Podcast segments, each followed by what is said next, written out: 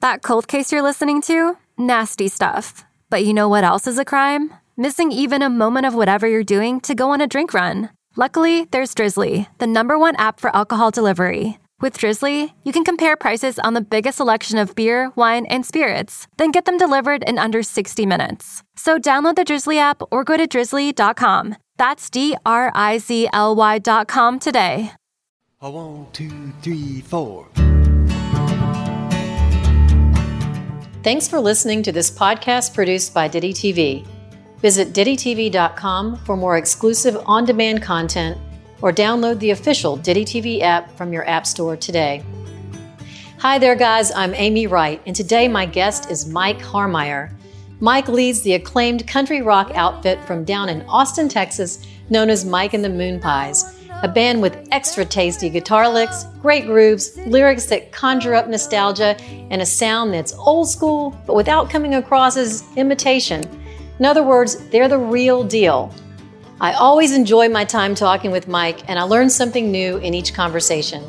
He's intuitive on stage, he's dedicated to his craft, and he's got a clear vision for what he wants. We connected to talk about the band's brand new eighth studio album, One to Grow On, and much more. So let's get to it. Here's my conversation with Mike Harmeier of Mike and the Moonpies. Great to see you, Mike. How's it going? How's how's um, Chase? How's Levi? How's everything going in your life?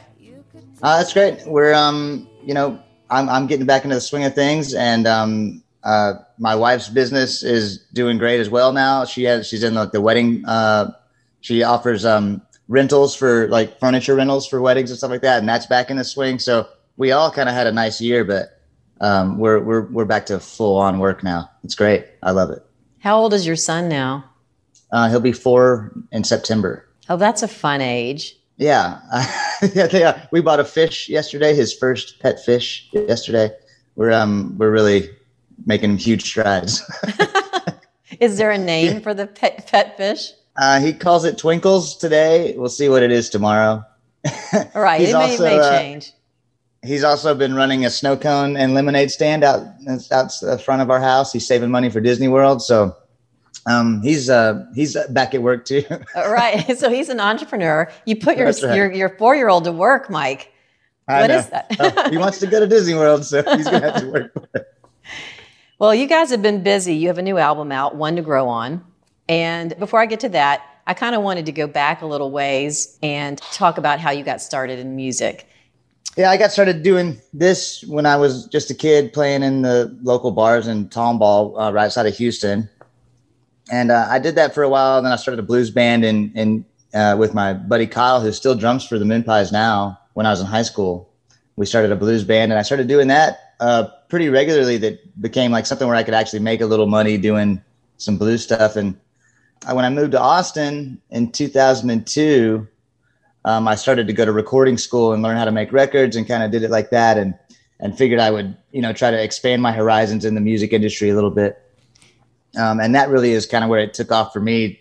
I was meeting a lot more musicians in Austin, obviously, and um, you know, through a couple of years of making little low budget records with some people around town, uh, found the right guys to start the Moonpie thing. That started as a cover band project. You know, we were recording stuff, and I was just doing cover band shows to make extra money because I wasn't making that money making small time records. and uh, that kind of turned into what we have now, which was, you know, the cover band thing really helped us get started and, and kind of I think we honed our craft while we were doing that. Um, and it, it really affects I think how we all still play today. A lot of the same styles that we were playing uh, in those cover band. That's what I was going to ask you. So when you were playing covers, was the music the same style as you play now, or was it just across the board? Um, it was a lot of the same style. I mean, it was mostly Texas swing dance hall stuff because we were doing four hour gigs at the Broken Spoke and, and dance halls around here. So um, if it was danceable, we were playing it. If I knew if I knew ninety percent of the words, we were playing it. So I knew all of the '90s country, '80s, '90s country words. So we did a lot of those George Strait things, and then a lot of standards. And we did some Johnny Bush and and uh, Webb Pierce and and uh, just anything that could keep them on the floor because that's where that's how we were making our money.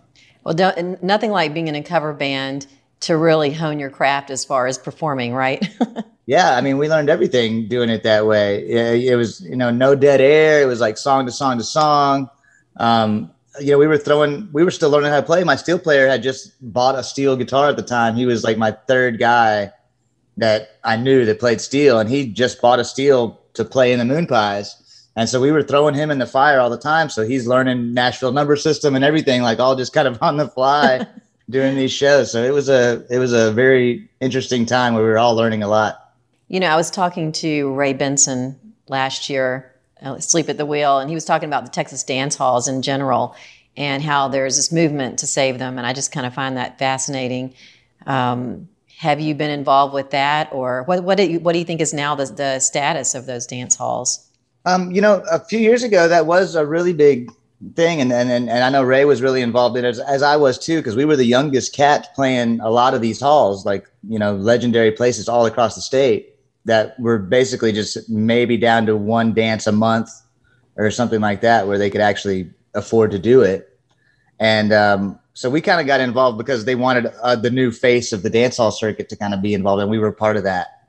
And um, I think it was going well there for for a while. You know, we have kind of been out of the dance hall circuit now over the past two or three years.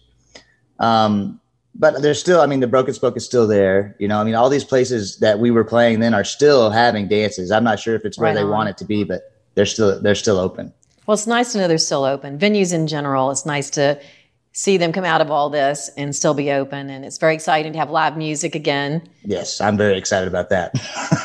well, and you have a new album out. It's uh, One to Grow On. What's coming out, I should say. What What would you say is different uh, about this album than some of your previous albums? You know, I, I wrote a lot of this over the past year, and I was writing more to not. I you know we weren't playing as any shows, so I wasn't really writing to my show as much. I think I was just kind of writing more of the songs I wanted to write and um, it turned into this really character driven thing. I, I had this old uh, 85 truck out in my backyard, and I spent a lot of time staring at it and driving it around over the past year.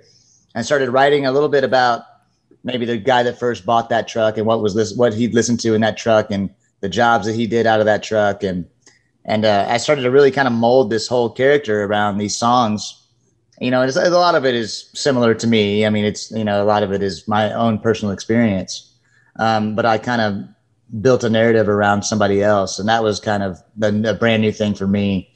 Um, at least in the songwriting realm, that was that was new for me to try to create something from front to back on a whole record that made one narrative.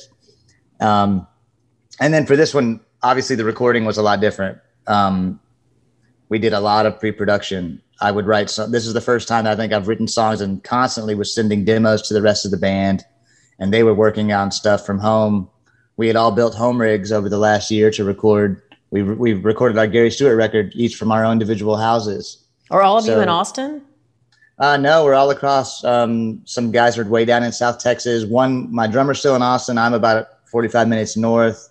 Um, yeah, so we're kind of all spread out. So it was hard to um, really get together uh, but at least they could work on stuff from home and send me ideas and record things. So uh, it was a kind of a different way to work on a record. I'm not sure if I would do it that way again, just because it's a long process. Mm-hmm. But at the same time, I think the guys are probably pretty happy about it because they really got to spend a lot more time working on their parts rather than us just going in the studio and trying to crank it out. Right. So they could just take the time and go through it and make changes and do whatever they needed to do. But like you said, it took longer and so there is that drawn out process, and there might be an argument sometimes for the spontaneity of it. Yeah, that's you know that's the thing that really is like been I've been torn about is I love going into the studio and just showing the guys the songs, and then we see what happens. Um, I think there is an there is the problem of sometimes overthinking things and, and I would I would find myself getting in that realm over the past year of making this record is like man maybe I maybe we should have just stuck with the original way. But I mean, we you know, you, you listen to things so many times and you have so many different options uh, when everybody's doing it this way from home, and they can change things and edit things a, a million times over. Um, I'm glad that we have this record that we got to experience that, but uh, I think next time I'd try to get, I want to get back into just seeing what happens in the studio. I'm right there with you. I prefer to have a deadline on something because sure. if I don't have a deadline, then I rethink it over and over again. Oh, I can just make another change. One more change. Yeah. I'm sure I frustrated the guys a lot doing that. well, so you recorded this at Yellow Dog Studios, is that right? Yeah, that's correct. So we did all the pre-pro, and we would go we would go into Yellow Dog maybe once every two months or something, just to kind of get you know all the guys together for a little bit and see where we're at. And then I think we spent about one week total, uh, all in one chunk, to actually cut most of the record. Well, and who who was your producer? Uh, again, Adam Odor um, produced uh, and engineered on this record, and uh, just as he has for um, since Steak Night, really. So uh, back with Adam. Well, you've had a you've had a string of awesome albums, so why change anything, right? yeah, so far so good. I mean, it keeps getting better, so um, we're gonna keep that that whole uh, the team together. Does picking an outfit have you running a little too fashionably late? We get it. Great taste takes time. That's why Drizly, the number one app for alcohol delivery, has your back with the largest selection of beer, wine, and spirits delivered in under 60 minutes. Convenience never goes out of style. So if you need to spend some extra time in the mirror instead of at the store, download the Drizly app or go to drizly.com. That's D R I Z L Y.com today. We had some other cats that were actually chiming in on this, some some guests. Who were some of those folks? Um, Shooter Jennings came back to play some synth on this record. Uh, he was on that song Danger on the Cheap Silver record. Um, our friends Quaker City Nighthawks, we brought them on to, uh, we have like a, one of the tracks, the last track is like a full on kind of Allman Brothers double drums. We had spent a lot of time with those guys right before uh, pandemic. We had done a sold out sh- tour on the West Coast together and we were really bonding hard. And, you know, our kind of plan was to tour that similar show for the rest of the year. So uh, we kind of made up for it by having them on the record and doing something together creatively. Um, my friends, my friend Zach Wilkerson sings um, uh, some backgrounds, and also uh, the Shiny Soul Sisters from Shiny Ribs. Uh, they sing a ton of uh, huge uh, harmonies on this thing. So uh, that was one of the first things I really wanted to have on the record. and They were one of the first people that we asked to to jump on it. So I listened to the, to the album Soup to Nuts, and it, it wasn't hard because it's just it moves. The every song sure. moves, and it's so much fun, and it's something that that I would love to just have on in my car driving down the road because it was just super fun and and and really really great tunes. So most of the songs were written by you and Adam, right?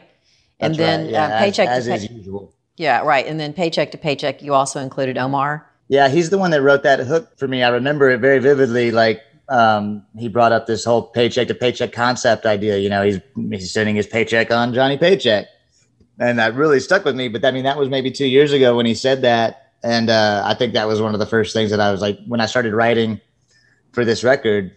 That was the first idea. That's like, well, I can knock this song out really quick. So uh, it, yeah, I, I, think that's one of the fastest writes I've ever had. Just Omar had that hook, and I ran with it. And and so the the theme that you're talking about, it being character driven, is around a working person. It's a work the working man and kind of the trials and tribulations that kind of go with just being a working person, right? I mean, it's living yeah, paycheck to paycheck, and then um, growing pains, and let's see, brother, social drinkers. I thought was had some really interesting concepts in there. Um, let's talk yeah, about social are. drinkers because I just thought that song was really interesting. The way that you wove the lyrics in there. Well, thanks. I, I that's my favorite song on the record. Um, you know, I had a lot of fun. Also, that song changes key every time. it's a really interesting musical song as well. But um, yeah, that song was, you know, it's kind of the only quarantine based i started writing it in the idea of you know i really miss being at the bars kind of situation. I miss all the people no matter who they are. Um, and then you know i kind of wove that in with uh, this guy has kind of just been beat down for most of his life and you know realizing well maybe he missed out on you know some opportunities um, you know when he wasn't when he was working all the time so uh, he kind of comes to a realization that maybe he uh, really enjoyed the bar more than he did the work. I think almost everyone in the last year enjoyed the bar more than, than anything else. I think so. I, I, know I, for one, looked forward to my glass of wine at the end of the day every day because I was doing the same thing every day and I wasn't going anywhere. I was right there with you. yeah, right. Well, yeah, I was. I'm going to back up a little bit because I was I was listening to some some of your other music and popped up. What popped up was the the cover you did of the fastball tune, "The Way," the Way, which was just an awesome version of of that song. Thanks. And I was wondering if you actually know those guys because I think they're based out of Austin, right? They are. That's kind of where that came came from. Um, we played back in 2008, 9, 10, somewhere around there. Probably probably eight to eleven. Uh, we played this club down on campus called the Hole in the Wall. It's like a legendary, iconic club, and we played there every Monday night for all those years, a long, long time. And uh, so that kind of was where we started the band and really figured out what we were doing. And on their 40th, I believe it's their 40th anniversary of that club, um, which was only a couple of years ago, a few years ago. Um, they asked us to cut a song from another band that had started in the same club, and Fastball was the band that also, you know, one of the several bands, but the ones that we thought was I love that song. It's a great song. I've always loved that song. So um, you know, it was it was it was really cool to get to play that song and and uh, especially in in you know honor of of the club where we both got our start. Um, and I've met I've met them. Um, I don't know, maybe four or five years ago. I ran into some of those guys on the street and then uh, uh, since then, they've reached out to me a couple of times with some other uh, like I, I, wrote a country song and I'd love the Moonpies to, to cover it. So uh, we still. Well, what an honor, right? Because they yeah. were they were ahead of you, and you were doing a cover of theirs. Now they're coming to you with songs. That's pretty amazing. Yeah, I never saw that one coming back when I was, you know, listening to that song and watching that music video when I was a kid. well, cool. you do an amazing uh, cover of it. It's it's great Thanks. tune. You know, one of the things I wanted to ask you too, because I always find it interesting when people end up in with music as their career path. Way back when, did you ever think you might do something else? Was there ever anything else that was in your head, or was it just always all about music? Or did you play sports, for example, when you were young? No, I, I think it was all about this for me. I um, I mean, I the stories are endless about when I was a kid and I knew every word, every George Strait song, and like it was like written in the stars, and everyone knew it. Um, and I'm sure that that affected me a little bit. I've heard those stories for for all my life. That it's like, well, that was just it. That's it. You know, even when I can't remember myself as a kid, uh, I was still apparently the same way. so, so I think uh, that that that had, had something to do with it. But I've never really chased anything else. Um, I've had, you know, obviously random jobs and odd jobs, but I think when I got started doing it, from a from an early age, and and uh, I was fairly successful at, at you know making a little bit of money and and and being able to actually get gigs. Um, I was pretty sold very early on, and I think ever since then it's just been trying to figure out how to expand. Um, you know the other jobs that I can do in, in the in the music industry to somehow stay even if I if I can't do this forever or whatever something else to do to keep me uh, in music. So, what do you think gives you all this insight into the working man? Because you really capture lyrically that life. So, what gives you all that insight? You know, even just doing just doing the job that we do, we I've always taken kind of a working man's approach to it, like in the trenches. Um, you know, it hasn't been easy for us to do this over the past over ten years, and uh, you know, it's a lot of hard work, and, and nothing was given to us. So, um, I get a lot of that experience just from my own work.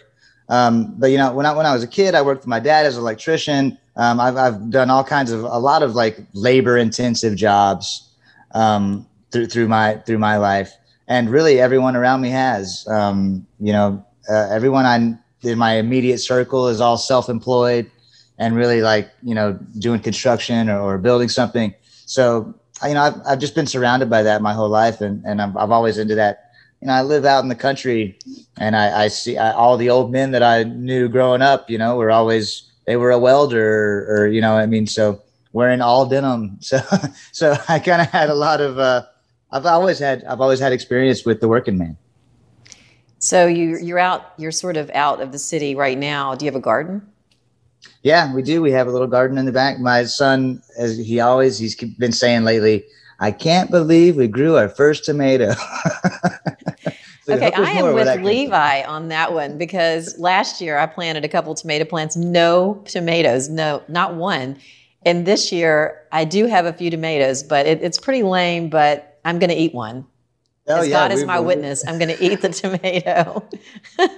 that was kind of the only one that really has gone well for us this year too, is the tomatoes. So we're uh, we're rich in tomatoes right now. Well, plant some jalapenos. I'll give you some advice. They they just they grow like crazy, and you don't have to do a lot. So that's right up my alley. yeah, I don't really have a green thumb myself, but um, so are you guys looking forward to getting back out and touring again after not touring for a while? Yeah, I you know I think the the the little bit of dipping our toes in, as I said before, has really done us wonders as far as knocking the dust off. And I know we were all nervous about it, um, going from doing 200 something dates a year to nothing. Really, you know, the muscle memory is great, but I'm not sure it always works. So it took us so it took us a while to uh, get back in the groove. But you know, doing the weekend warrior thing hasn't really been our thing for a long time either. So we've been doing that for about a month or two. So here in August and September um, we're going to really see if we can if we can do it again. well, I hope everyone sees this and then goes out and catches you on the road if you happen to be near where they are. One to Grow On, great album. They need to pick up a copy, download it digitally or, or whatever you can do to get a copy of that, and um, and then just go see you play because you're an amazing performer, and we wish you the okay. best of luck with this album. Well, thanks a lot. I um I'm excited about it. I know all the guys are really excited to to release the record and get back on the road and do the whole thing. So thanks for having me on about it. Right on. Thank you for coming. We hope you enjoyed this conversation with Mike Harmeier. Be sure to check out Mike and the Moonpies' latest album, One to Grow On, available now on all major digital streaming platforms and at themoonpies.com. And remember, you can visit DittyTV.com for more exclusive on demand content and download the official free Ditty TV app from your App Store today.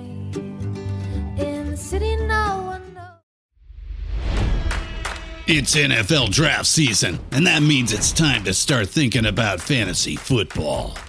FantasyPoints.com features industry leading experts and prognosticators using proprietary hand charted data to help you score more fantasy points. FantasyPoints.com is the place to go for whatever kind of fantasy football you play. Whether you play fantasy football, daily fantasy sports, or do a little bit of everything, Fantasy Points has the meticulously researched content to guide you to victory. And why wait for the fall? Fantasy Points also covers the new spring football league, the UFL. Join the guru, John Hansen, Scott Barrett, Joe Dolan, and other massive names in the fantasy football universe with an exclusive offer. Use code Pantheon for 15% off any fantasy points package, including the all in package, with access to every article, tool, and data nugget that Fantasy Points has to offer. That's fantasypoints.com and code Pantheon for 15% off at Fantasy Points. Fantasypoints.com. Code Pantheon. Score more fantasy points.